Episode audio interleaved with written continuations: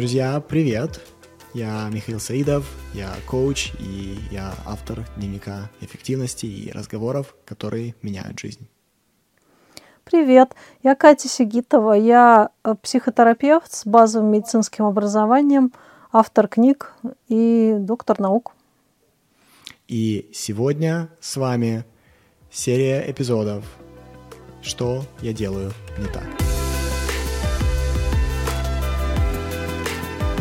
Добро пожаловать на первый эпизод из серии видеокастов, которые мы записываем с Катей Сигитовой. И Катя у нас директор коучинговой экспертизы в Академии экспоненциального коучинга, но также автор большого количества книг. Кать, скажи, ты автор каких книг? В числе трех. И какие советуешь прочитать? Да, я советую прочитать. Самой еще надо прочитать, ты уже забыл, про что они.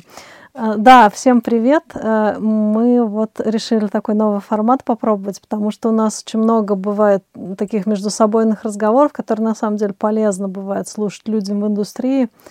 Ну, перенимать опыт, да? Вот всем будем делать это сегодня. Да.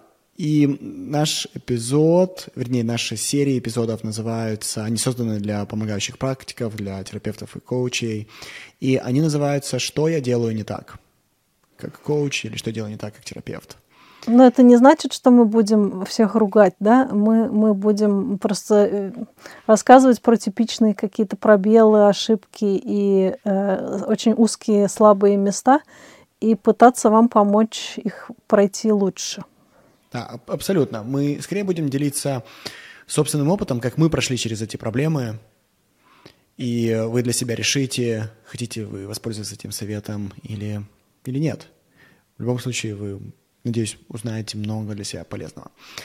Итак, у нас сегодня тема, которую мы с Катей заранее обсудили, и эта тема «Почему не стоит бросаться и монетизировать свою профессию помогающего практика немедленно. Почему не нужно гнаться за всеми деньгами мира и отодрать себе этот кусок сразу же, как только ты понял, что ты можешь на своей профессии зарабатывать? Да, а выбрали мы эту тему, потому что мы этого видим очень много.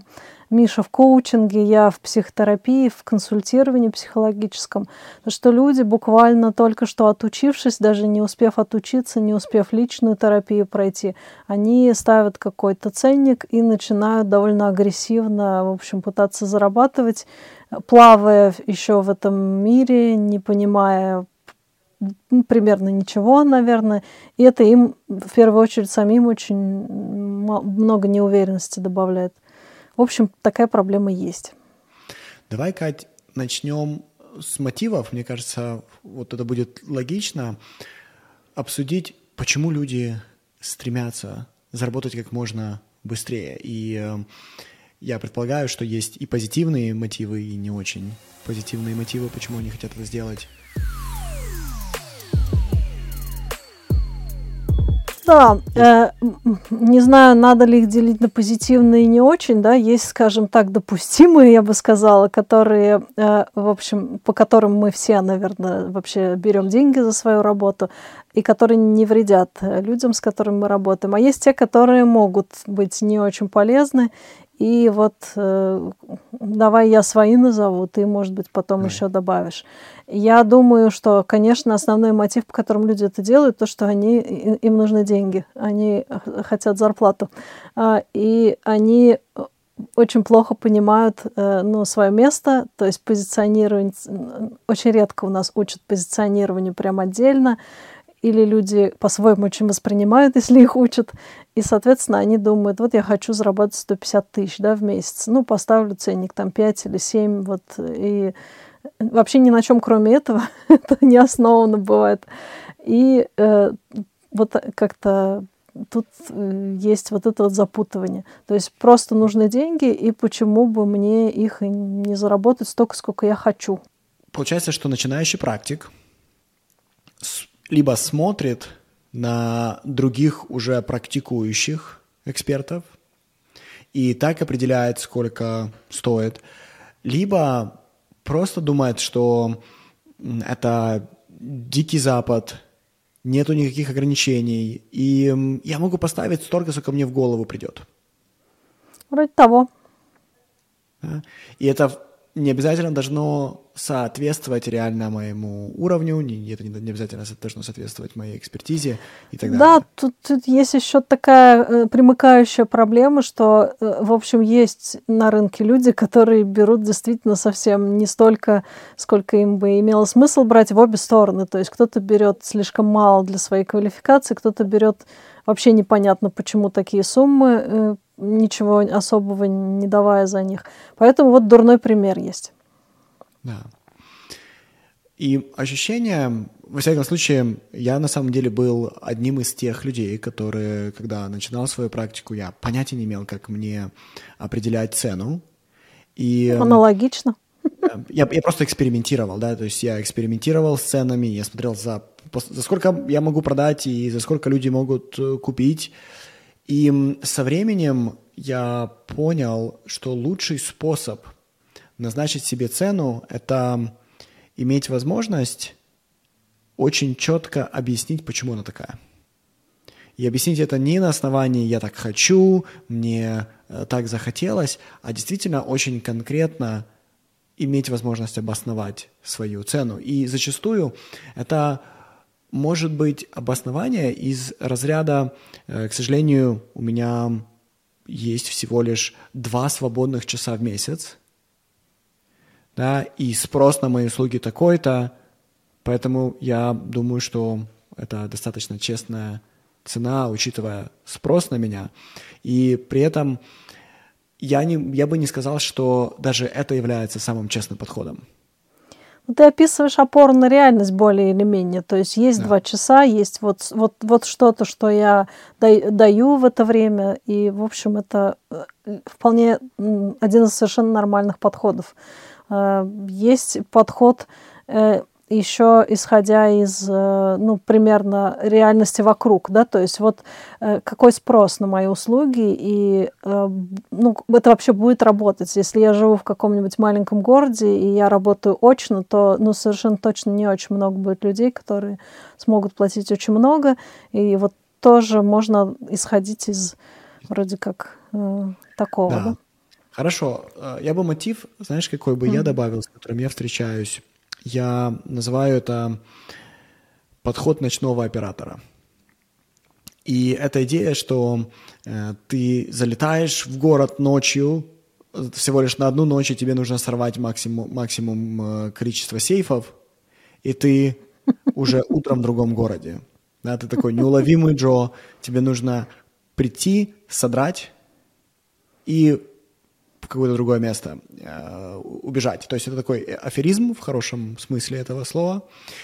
И я обратил внимание на то, что аферисты чаще всего обладают определенным очень краткосрочным мышлением. Они думают, что вот есть сейчас какой-то подход, который, допустим, я не знаю, нейронекротерапия.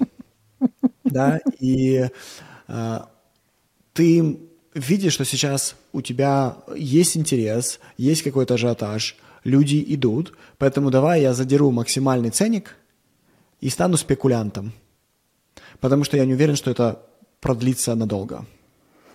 Сколько смогу, столько откушу, при этом минимизирую контакт с клиентом, чтобы, как бы чего не вышло. Это стандартная, на самом деле, схема. Очень многих псевдогуру, они поэтому и обещают за одну консультацию все решить, потому что они знают, что на вторую клиент очень вряд ли придет, в любом случае. Да, такой мотив есть.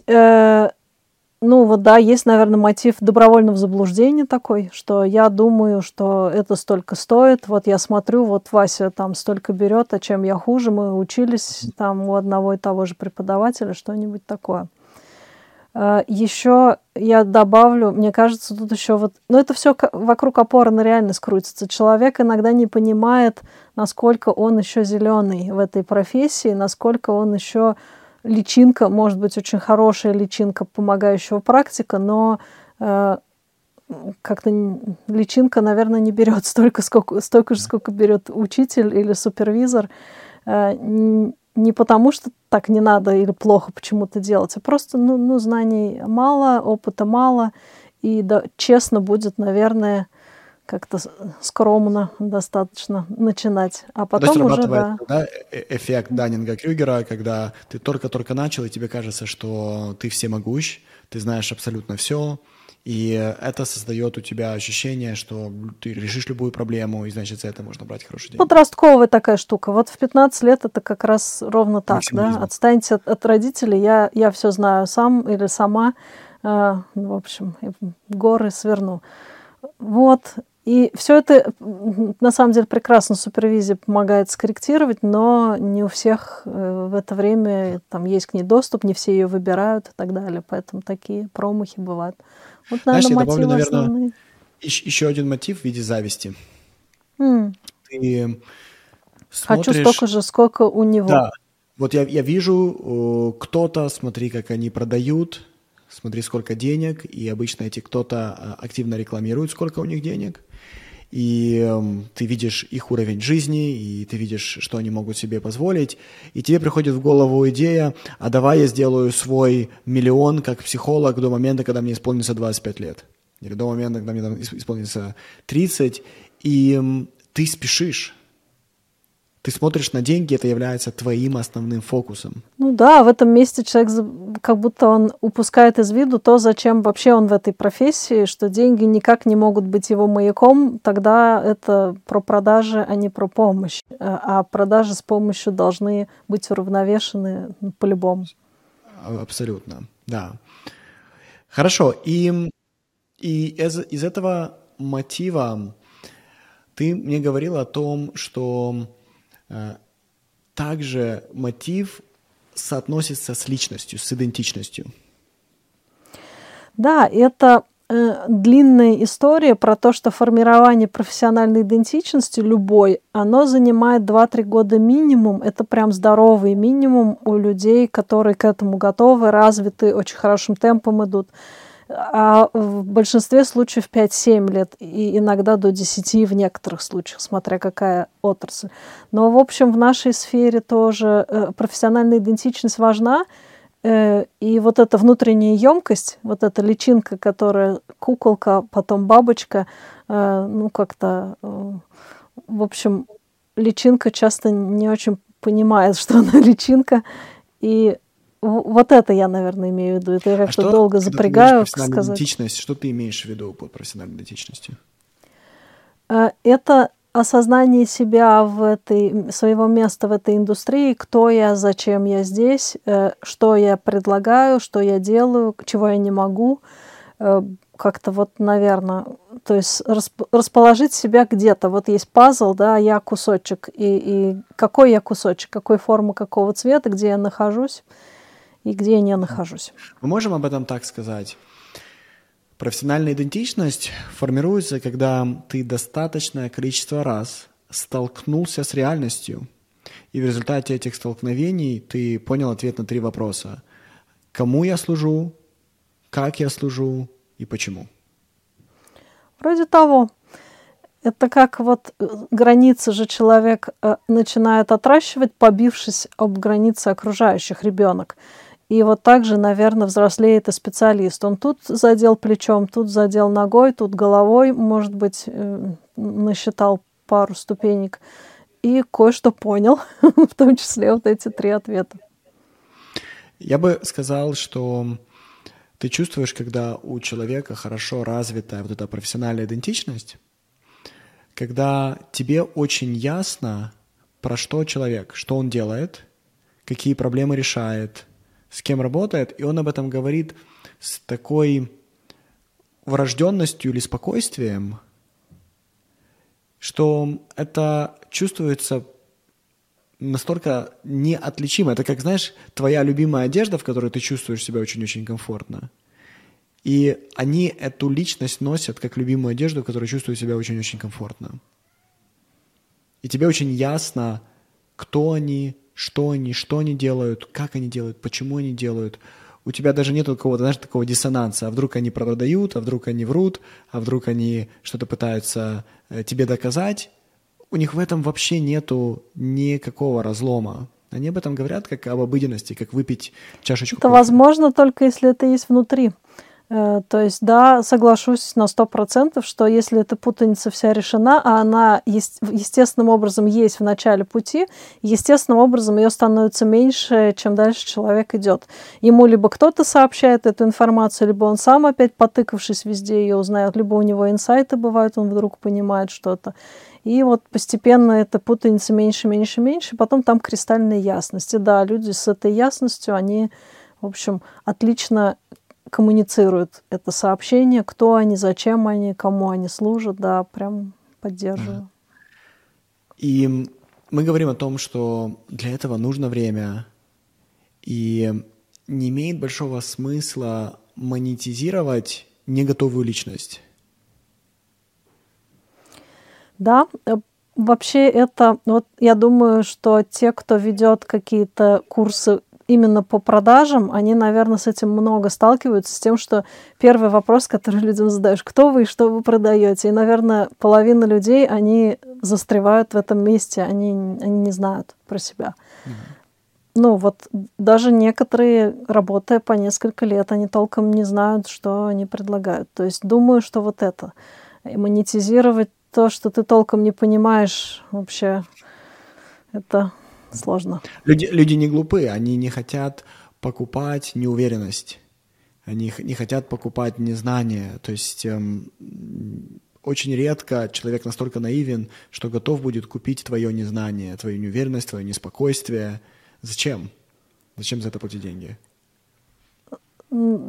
В моем методе незнание является частью профпозиции, поэтому я добавлю маленькую ремарку, что незнание можно продавать, если это уверенная часть позиции. Да? Я вот продаю незнание, что происходит в твоей голове, я тебе предлагаю вместе разбираться. Но это незнание не означает путаница внутри меня, я очень спокойна в этом. Метода, да? То есть специфическое незнание. Да, да, незнание, ну и многие... я не знаю, с коучами, как психологи, многие так говорят, что я знаю свой метод, я знаю свои ограничения, я вот предлагаю максимум усилий своего в рамках отведенного времени и места внутри своего мира, да, и, в общем, а дальше как пойдет. Но если быть в этом уверенным и спокойным, то это тоже вполне продается. Да. Я скорее говорил о незнании в виде непонимания себя. Непонимание, что ты конкретно делаешь, для кого ты это делаешь, какую ты проблему решаешь, что это дает. И если у тебя нету в этом ясности, то мы можем сказать, что твоя идентичность пока что не сформирована полностью, и тебе будет тяжело ее монетизировать. Угу. Да. Ну, это как... ходить без скелета, ни внутреннего скелета нет, ну и мы пытаемся какой-то экзоскелет натянуть здесь вот из денег, да, папье-маше такое, да. А ходить сложно с ним. Да, слушай, продолжая вот эту тему мотивов и личностей, знаешь, что хочу затронуть, это то, что наша категория как в коучинге, так и в терапии, немного деформировано тем, в отличие от многих других профессий, деформировано тем, что коучинг либо терапия зачастую является так называемым компенсационным выбором, где коуч или терапевт сначала сюда попал, пытаясь разобраться с собой, пытаясь исцелить какие-то свои части и пытаясь жить лучше, и, разбираясь с собой, приобрел в этом экспертизу. И если сработало, то наступил некий вау-эффект, и теперь хочется делиться с другими. Mm-hmm. И теперь хочется продолжать через других, продолжать исцеляться. Да? Есть такое. Что я увидел, это то, что в наших профессиях количество более невротичных людей является на самом деле нормой. То есть приходят люди, которые склонны волноваться, приходят люди, которые склонны к переменам настроения, к некой эмоциональной волатильности и так далее. И когда ты склонен волноваться, и, по сути, волнение зачастую для тебя выглядит как катастрофизация будущего или сгущение красок по поводу того, что может тебя ждать в будущем. Это как бы тебя отделяет от возможности ставить на себя ставки, использовать свой темперамент и навыки для того, чтобы быть уверенным, что в будущем будет все нормально, что у тебя получится, что если ты сегодня что-то умеешь, что ты и завтра будешь уметь, это и завтра принесет тебе столько же денег, сколько принесло сегодня, а может быть даже больше, потому что твоя экспертиза растет. И когда они приходят с таким пессимизмом в профессию, это создает очень большой прессинг, как можно быстрее сейчас заработать деньги, потому что ты боишься, что дальше с тобой случится еще что-то худшее, и ты не заработаешь вообще тогда. Что коучинг – это, например, очередной хайп, и через год или через два уже будет не коучинг, а что-то еще, и ты не успеешь это монетизировать, и тебе нужно быстрее бежать, быстрее что-то делать, и они для себя создают этот прессинг. Это вообще тоже очень какая-то широкая перспектива. Я думаю, что здесь нет привычки смотреть на это как на карьеру, вот многолетнюю, то, что нормально в первые 3 года становление идет, потом первые 7 лет еще что-то идет. Ну, как во многих карьерные коучи же есть, Миша, скажи мне, что есть карьерные коучи, у которых одна экспертиза – это карьера, HR, да, а вторая – это коучинг. Вот карьерного консультирования для психологов нет, и я... Пока у меня было очень много сил, я все думала, как бы это начать. Сейчас я уже не уверена, что мне это удастся начать, но я надеюсь, кто-нибудь это сделает. То, чтобы людям говорить, у вас впереди минимум 20-25 лет, когда вы можете строить карьеру. Даже если вы в 40 начали, у вас очень много впереди времени. И, у вас все будет, но нужно придерживаться темпа, ведь еще, я не знаю, как в коучинге, в психотерапии, консультировании, внутренняя емкость человека, она тоже, как мышца, она наращивается не сразу. Если ты сразу набрал 20 клиентов, то это может быть опасно, потому что у тебя нет столько места еще пока внутри, ментально. Ты не сможешь просто выдержать, на самом деле, то, что тебе приносит клиент, ты не сможешь быть для этого хорошим контейнером и не сможешь с этим ничего делать. То есть вообще впустить внутрь сразу много людей. Вот это тоже, это уже мы от оплаты отклонились, но я это привязываю к идее, что как-то люди не видят это как путь. Некоторые видят, не все, конечно, но вот в массе это действительно... Я не знаю, что будет через 3 года, и, конечно, с нашими странами мы обоснованно не знаем, что будет через 3 года. Но, в общем, вот так. Знаешь, я своим студентам об этом говорю следующим образом. Я ему говорю, ребят, очень важно находиться всегда на стороне реальности. И представьте себе хотя бы одну профессию, которую ты можешь освоить достаточно быстро, возьмем до 12 месяцев, и сразу же начать зарабатывать при условии, что ты не рискуешь жизнью. Понятно, тебе чем больше у тебя риска, если ты пойдешь кого-то доставать из вулканов или пойдешь воевать, то ты получишь какие-то за это деньги. Но если ты не рискуешь своим здоровьем, не рискуешь своей жизнью, приведите пример, пожалуйста, хотя бы одной профессии, которая дала бы вам после 5 месяцев обучения, 6 месяцев обучения деньги, реальные деньги. Да? И обычно... Студенты говорят, может быть, мастер маникюра или ресницы делать, или официант, как насчет трейдеров. И это означает, что у нас существуют очень разные дефиниции с точки зрения реальные деньги. Mm-hmm. Да? Это абсолютно разные вещи. Если мы говорим о более-менее достойном заработке, то любая карьера, выбирай программирование, выбирай, спорт или какие-нибудь такие жестко технические навыки или медицину, ты потратишь годы в этой карьере. И если ты выбираешь эту карьеру ради денег, то знай, что там быстрых денег не будет.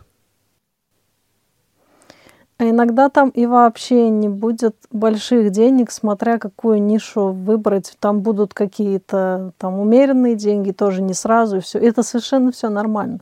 Но вот это как будто нету понимания, как это все в целом выглядит, и что так вообще-то с любой профессией, если мы именно какую-то серьезную профессию имеем в виду.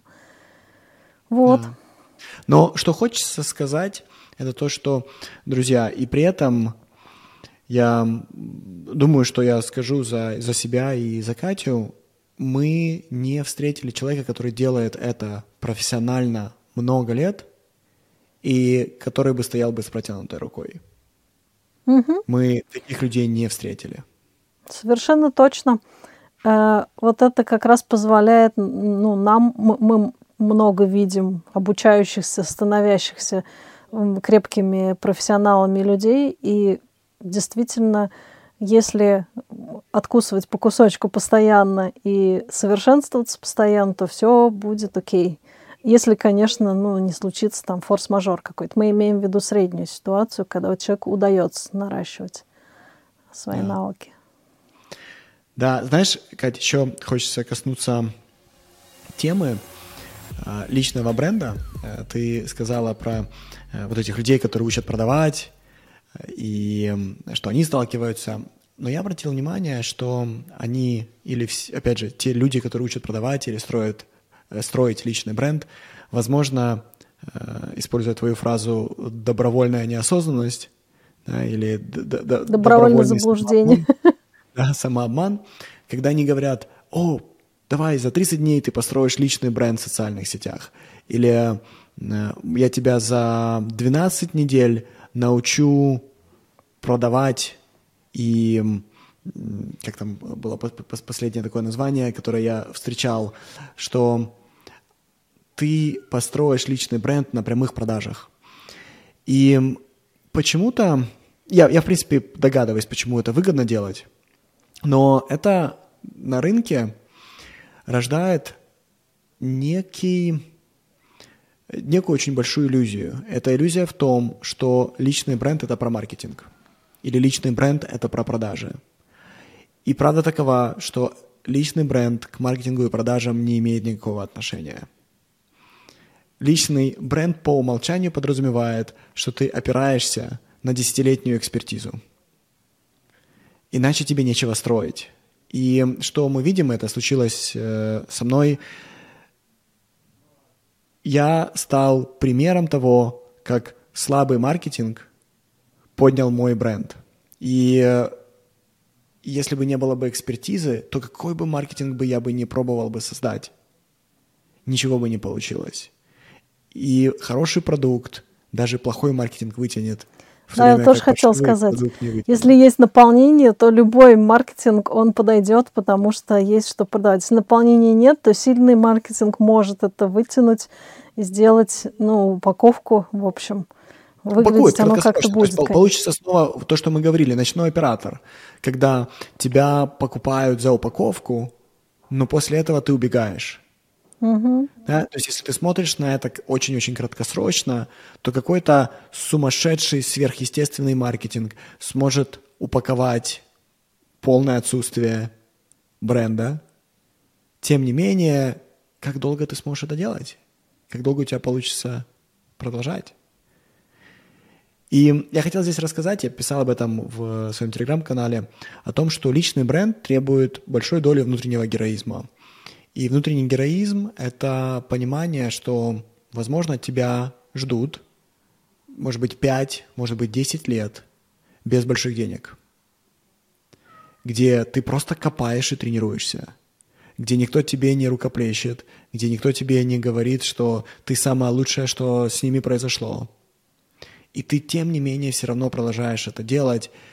И внутренний героизм подразумевает, что если ты относишься к своей профессии как профессиональный спортсмен, например, если ты терапевт или коуч или психолог, и ты берешь пример с профессиональных спортсменов, которые работают над своим навыком 5-8 часов в день, и это большая редкость для нашей индустрии, на самом деле. Большая редкость видеть коучей, которые оттачивают свои навыки по 8 часов в день. Они думают, что если они уже идут и работают с клиентами, это и есть оттачивание. У психологов получше ситуация. Я бы даже сказала, что на грани не получше уже в другую сторону. То есть психологи остервенело учатся и тратят на это очень много часов, и оттачивают, и воркшопы посещают. Как раз у психологов, мне кажется, не хватает вот этой смелости, агрессии немножко такой здоровой, в то, чтобы, наконец, уже начинать набирать достаточно клиентов и, может быть, эту цену тоже поднимать. Я тебя слушала сейчас и думаю, ну вот, как есть же это афоризм, что быстрый успех это медленный, но без остановок. Ну, то есть, если все время что-то делать, то, ну, по-любому у тебя все получится. Если ты, допустим, в день час-два посвящаешь себе, то по-любому через год ты будешь где-то очень далеко от начальной точки, неважно, в какую сторону ты будешь идти. И то же самое с профессией, с оттачиванием. Да, ты правильно говоришь, что ты, безусловно, встречаешь тех людей, которые скрываются за занавесом знаний, лишь бы не столкнуться с реальностью. Да? И у нас в коучинге я вижу людей, которые готовы сталкиваться с реальностью, но сталкиваются с отсутствием знаний. И одни думают, что практика их научит, а другие думают, что теория их научит. Угу. По факту вот тоже мы с тобой вышли, получается, в какое-то место, где хорошо держать этот баланс, и его нужно постоянно проверять, чтобы не вынесло в какую-то сторону. И есть те, кто боится, наоборот, монетизировать, не идет как-то в люди, да, а есть те, кто торопится это сделать, получается. И есть, наверное, те, кто ухитряется удержаться. Да. Еще добавлю, что легче строить личный бренд, когда это обсессия. Одно дело, когда ты себя заставляешь, ты знаешь, что там, о, я услышал, Миша с Катей говорили про внутренний героизм, теперь я буду героем, теперь я буду жертвовать, идти на дисциплине, наказывать себя. И, скорее всего, долго не получится, потому что основной темперамент все равно возьмет верх. И легче, когда ты обсессивен, когда это действительно предмет твоей страсти, когда это необыкновенно интересно, тогда это уже не будет работой.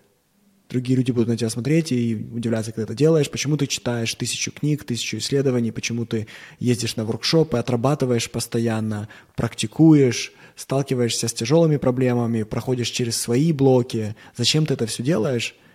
А это просто твоя суть. И так намного легче идти. Да. Я всегда, когда меня про тексты спрашивают, я говорю, я их пишу, потому что они у меня чешутся. И единственный способ от них избавиться, от их написать, ну, а иначе оно просто будет чесаться. То есть, и вот на эти тексты, как бы на них очень много всего нанизывается. И то же самое с людьми. Как-то, ну, в общем, согласна. Да, ты делаешь, потому что не можешь не делать, а не потому, что нужно делать. Да? И тогда двигаться намного легче. Просто, видишь, если мы заговорили о том, не спешите монетизировать и разрешите вот этому интересу довести вас до критической точки. До точки, когда масса вашей экспертизы уже настолько серьезна, что одного толчка достаточно, чтобы монетизация пошла с очень большой скоростью. Mm-hmm. Это один путь, наверное. Есть путь, когда ну, у тебя как бы такой катарсический, ты рисуешь такую картинку, даже или оргазмическую, я не знаю, как ее назвать, что вот мы копим, потом разрядка наступает, и все прекрасно. А я думаю, что есть еще способ все время копать по чуть-чуть, копать, каждые несколько там месяцев оценивать, где я, кто я, зачем я, могу ли я, хочу ли я и так далее. И вот эту сверку, если делать часто, то шажочки будут маленькие. Но это тоже туда же приведет. То есть через 10 лет оба этих человека будут примерно в одном месте. Да. Давай немного поговорим о решении, что делать. Потому что, ладно, слушатель или зритель говорит, я понял, мне не нужно сразу монетизироваться. Я понял, у меня очень много проблем. Да, я все понимаю, но мне нужно есть. Я все понимаю, но мне нужны деньги, чтобы как-то жить. Я не хочу ни от кого зависеть, я не хочу рассчитывать на милость окружающих. Мне что-то нужно делать, пока я создаю, наращиваю свою экспертизу. Давай поговорим о том, что делать. Мне бы хотелось бы начать с смены перспективы, денежной перспективы.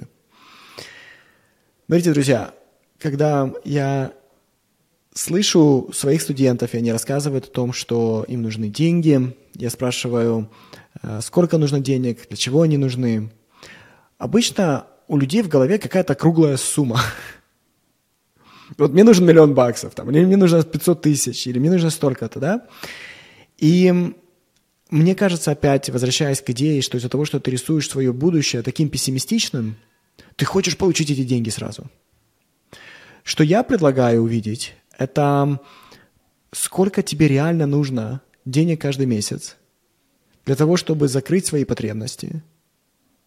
И что, если я тебе скажу, что ты сможешь бесконечно, пока ты жив, закрывать эти потребности, пока ты жив и здоров, закрывать эти потребности, если ты доверяешь своему темпераменту, если ты доверяешь своим навыкам, если ты ставишь на себя и веришь, что вот эта траектория заработная, она будет расти. У тебя будет все нормально. Ты заработаешь свои деньги. И тогда какая-то сумма в месяц. О скольких тысячах $1 мы говорим? Это 1000, это 1500, это 2000. Как выглядит вот этот минимальный, да? Я понимаю, что кто-то скажет, ну, мне нужны и виллы на Мальдивах, и мне нужно послать детей в самые дорогие школы и так далее. Я хочу все и сразу. Но если вы посмотрите сейчас на свою текущую жизнь и добавите ей 10-15% улучшения, можно ли сказать, что ваши потребности закрыты? И будет ли вам эта сумма достаточно, пока вы набираете экспертизу и личный бренд? Угу. Ну, это опять про опор на реальность, да, Мальдивы, самые дорогие школы, это вот такой голод компенсировать, который долго-долго был, но вообще-то как-то переедать, это не значит хорошо питаться. То есть достаточно есть до сытости и, может быть, чуть-чуть добавить продуктов, на которые раньше не хватало денег. Ну, вот что-то такое. И то же самое и в жизни. И, наверное, это я бы отправила тут, вот, допустим, к личному терапевту или к личному коучу, да, вот с этим голодом разобраться и немножко протереть запотевшие стекла и увидеть, что нет, на самом деле мне столько не надо, я просто, ну, признать в себе вот эту жадность и дать ей место без того, чтобы ее отыгрывать просто. То есть, можно тебе честно сказать, в принципе, чтобы закрыть мои потребности, мне нужно столько-то, но я так сильно изголодался, что мне хочется и вот это, и вот это, и вот это. Просто сказать, что да, я очень-очень был голодным или голодной, да, на протяжении многих лет, и мне это хочется, но если честно, то реальность такова, что вот эта сумма, которая закрывает мои месячные потребности. Да, то есть развести это. Мне это хочется, и я голодный, не равно тому, что у меня это должно быть любой ценой, ну, ценой обмана себя, обмана других и так далее. И какого-то, ну, разрыв аорты каких-то поступков. Да. Скажи, когда мы определили эту цифру, допустим, возьмем, человек посчитал, такой, окей, ладно, мне нужно $2000, чтобы чувствовать себя независимо, чтобы более-менее закрывать свои потребности, чтобы иметь доступ к обучению, иметь доступ к книгам, иметь доступ, не знаю, к чему-то еще, к интернету. Как? Это все равно деньги, правда? Угу. Они же пока учатся. Угу. Как эти деньги создать? Я всегда топлю за честность в самопрезентации, и я считаю, что очень честно и классно говорить, что я обучающийся специалист, то есть я в обучении нахожусь сейчас, и поэтому, там, допустим, моя цена вот такая, или даже это, может быть, не объяснять, потому что это иногда вроде как извинительно звучит, но по факту очень многим людям им нравится ходить к начинающим специалистам, к обучающимся, потому что это им позволяет, в общем, платить не так дорого, с одной стороны. С другой стороны, начинающие часто более внимательны, они еще, у них рука не набита, поэтому они могут и браться за какие-то вещи, которые они не знают, что как бы это сложно, и, в общем, как-то горят они больше этим всем. То есть, уверяю вас, это слушателям я говорю, уверяю вас, очень много спроса на услуги человека, который учится, который вот там только что закончил курсы или специализацию по психологии, по коучингу, или который прямо в ней находится, и первых тестовых клиентов там он должен взять. Спрос обязательно будет ураганный. Да. У нас недобор. У нас в этих профессиях катастрофический дефицит людей. И если найти, в общем, место и время правильно как-то дать объявление, то будет. То есть это, я бы сказала, первое, это честность, то есть не стараться работать со стыдом и избегать его за то, что вы не суперпрофи, принять это спокойно, опять же, дать этому место и назначить какую-то цену, которая адекватна вот этой самой презентации. Да. Знаешь, я добавлю несколько вещей, которые были реальны для меня. Я не знаю, как они... Что ты скажешь, и что думают наши слушатели, зрители. Я честно скажу, что я обычно не говорил, что я начинающий специалист, но я отражал это своей ценой. Я думал, что для моего клиента это лишняя информация сказать «я начинающий» или «я ранний». Обычно я просто приводил факты. Допустим, я помню, один из моих первых клиентов, я сказал, я сейчас студент MBA, я также имею экспертизу и специализируюсь на таком-то бизнесе с таким-то методом, и я сейчас ищу несколько клиентов, и вот за сколько я готов работать. Это ровно то, что я имею в виду. Не обязательно вносить много неуверенности. Как раз наоборот, надо внести уверенность в том, что вот в этом месте я. И ты абсолютно правильно говоришь, что клиенты на самом деле получат. Они получат больше энергии, они получат больше внимания, они получат больше заботы, и они получат больше часов.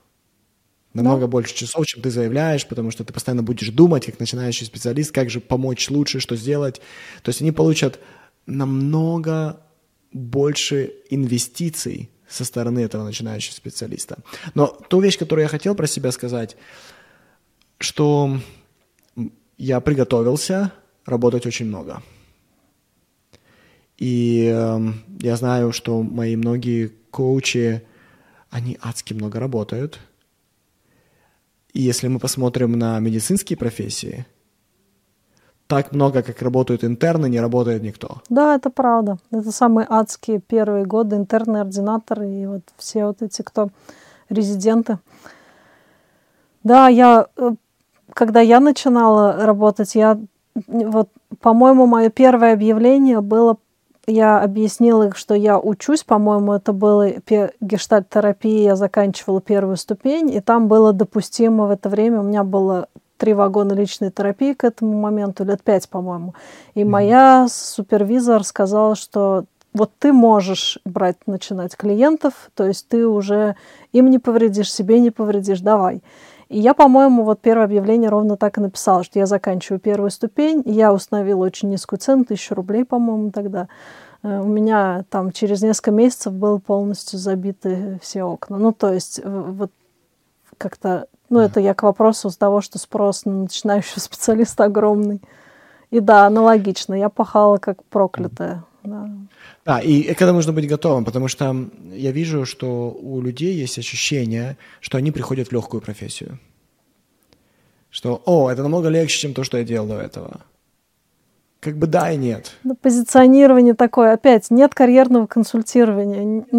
Это прям боль какая-то. Часто объявления о наборе в коучинг, в психологии, там вообще про это нет ни одного слова, про то, что какое-то профориентирование минимально должно быть. Да.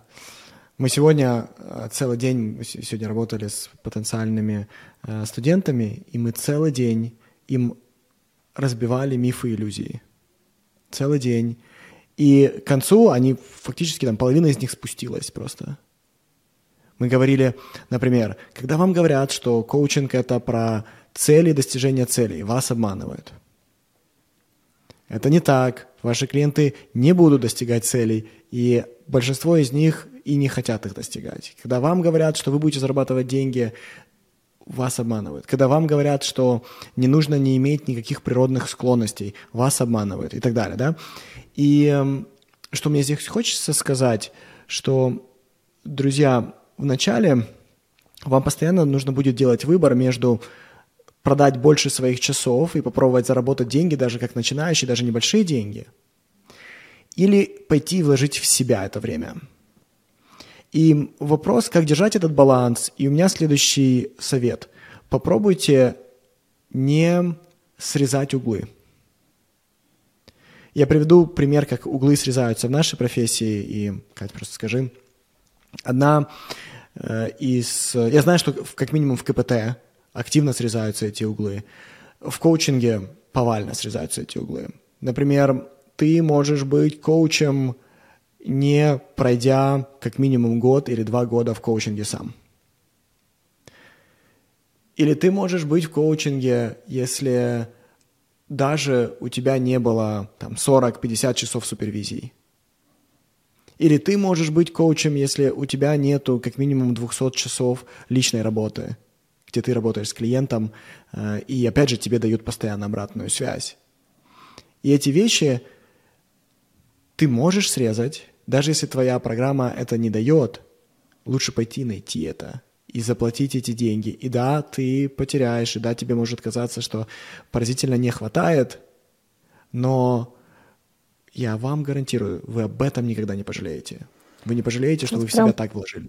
Тут прям подпишусь всеми руками и ногами, потому что как раз... Ну, вот это вот срезание углов, оно везде разное, но оно есть. Да, в КБТ точно сейчас, наверное, нет уже, но был период, когда для обучения, для сертификации не нужно было вообще иметь личной терапии. То есть, соответственно, любой психиатр мог переобучиться на КБТ и вот ровно так идти работать с людьми со всем своим багажом полностью. Mm-hmm. Тоже также нет требований часов супервизии, много где вообще это не звучит. То есть, в принципе, и сколько часов ты с людьми работал, сколько часов у тебя было супервизии, это как бы никого не интересует. Я когда на психодинамическую терапию пошла учиться, я впервые увидела адекватный от меня список требований, которые я могла предоставить, что там надо было иметь профильное образование, лицензию на практику в своей стране, где ты живешь, это было обязательное требование. Там, ну, какие-то вот такие вещи. Супервизия, личная терапия. И по факту еще я перебрала, у меня было требование то ли 16, то ли 32 часа супервизии, я уже сейчас не помню, у меня было в итоге 120, потому что я ничего не понимала на 16 часах и просто не видела никакого иного варианта, как своему супервизору, ну, в общем, продолжать задавать глупые вопросы, пока я не начну понимать. И разбирать клиентов, пока я не начну ориентироваться. Это заняло раза в 3-4 больше времени. Друзья, я еще в жизни не находил большего возврата на инвестиции, чем инвестиции в себя. Вот ни разу, да, бери стоки, недвижимость, инвестиция в бизнесы. Ты никогда не получишь тот возврат на инвестиции, которые ты делаешь в себя, если ты это делаешь с умом, если ты делаешь это для своей экспертизы. Ты всегда вернешь эти деньги, вернешь их старицей. И знаешь, какой пример я приведу?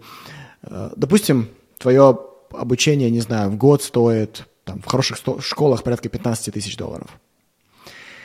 Ты платишь за это раз такую большую сумму, ты платишь один раз, обычно потом это будет намного меньше, а после этого тебе...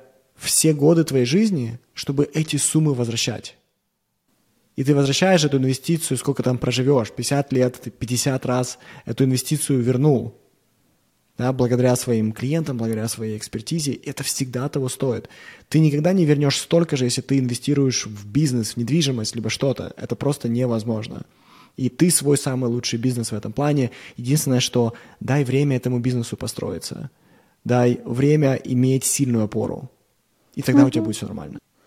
Да, то есть получается, все будет, оно будет не сразу. Нужно трудиться, делать домашнюю работу, делать классную работу, как-то не бояться, не стыдиться, честно определять свое место в окружающей среде и не забывать о вот шагах, о том, что нужно все время идти вперед, и все будет, соответственно, быстрая монетизация, ну, как-то она не является необходимой. И мы закончим тем, что скажем, что быстрая монетизация – это медленная. Да, самый быстрый способ себя монетизировать – это сделать это медленно. Аминь. Да, супер. Друзья, спасибо. До следующего эпизода.